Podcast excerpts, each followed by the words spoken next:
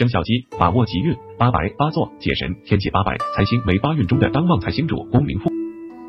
流年入命，有助于催旺生肖鸡的事业，财运八座主科甲之喜，利于文书之事及提升事业和社会地位。解神和天界可化去一些煞药的影响，可稍解感情和人际关系中的一些是非争端。避霉运，白虎、大煞、飞廉、浮尘等白虎主病伤意外，可留意出入安全，关注财务与家人健康，防患于未然。大厦临深，流连，须防横祸、犯法、染疾等事。非廉主非灾横事。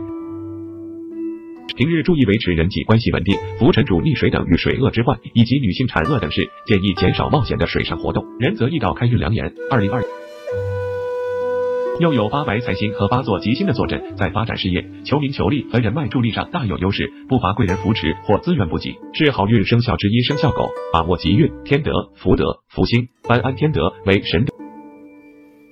能逢凶化吉，化险为夷，福德和福星皆为福药，可为生肖狗本年的运程带来一些祥瑞福气和幸运平安。般安为变动之药，流年遇见它代表出门走动向远方发展之象，所以本年有利于到外地。